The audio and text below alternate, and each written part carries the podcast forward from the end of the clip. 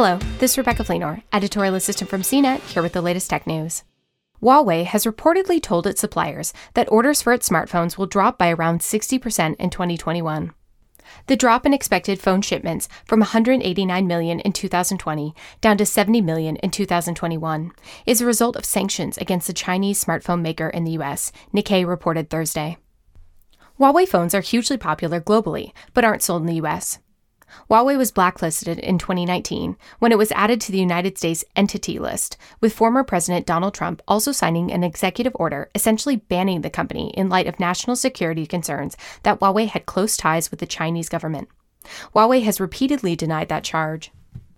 As a result, Google cut off Huawei phones from future Android updates back in May 2019, while the tech giant has also been barred from building 5G networks in many countries across the globe.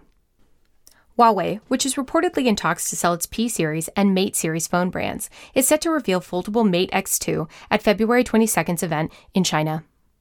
Huawei didn't immediately respond to requests for comment. For more of the latest tech news, visit cnet.com.